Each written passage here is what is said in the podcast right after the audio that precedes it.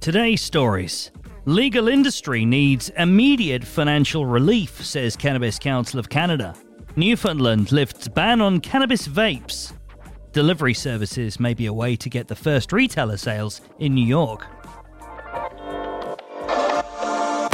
Hi there, this is Neil Velio, host of the Cannabis Daily Podcast. Since 2017, Business of Cannabis has highlighted the companies, brands, people, and trends driving the cannabis industry. A reminder we're releasing all the content from Business of Cannabis New York as additional podcast episodes. Get access to them all by visiting businessofcannabis.com and clicking on the tab for Cannabis Daily. Now, let's get into today's stories. Our first story Four years on from legalisation, and Health Canada is in the midst of a review of the Cannabis Act. The Cannabis Council of Canada has confirmed that they have submitted a response, according to Canadian lawyer. C3's response was to the Taking Stock of Progress Cannabis Legalisation and Regulation in Canada report. Their submission contained 37 recommendations to improve the current regulations, including revising cannabis tax to help compete with the legacy industry, increasing consumer education, cracking down on legacy retailers, increasing THC limits for edibles. The time has come for our government to acknowledge Canadian support for legal cannabis and to tear down the walls that prohibit consumers from accessing the information they need to make informed choices about cannabis, C3 CEO and President George Smitherman said. Our second story.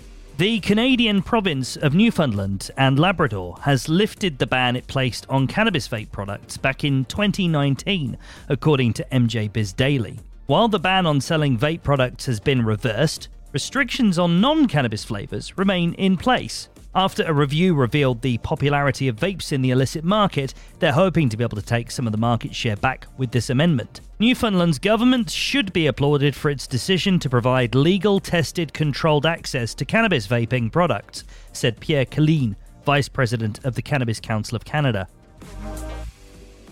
Before we get into our final story, a reminder we're releasing extra content at the moment from our recent Business of Cannabis New York event, so you'll definitely want to be following this podcast so you don't miss it. Look out for a button marked follow or subscribe, and then click that so you never miss a future episode. Our final story the New York Office of Cannabis Management announced the first retail licenses last month, but they also announced that delivery services may be a way to get the first retailer sales before storefronts appear, according to reports in the city. There are already some regulations laid out for delivery. Businesses can only deliver by ground transportation.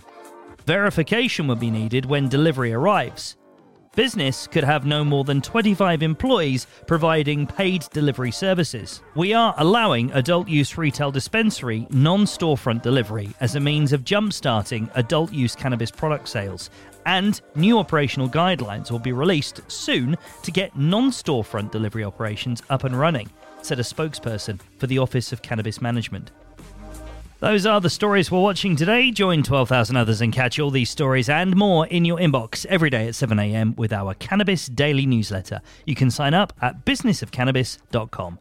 Thanks for listening, and I'll be back with you Monday for another episode of Cannabis Daily.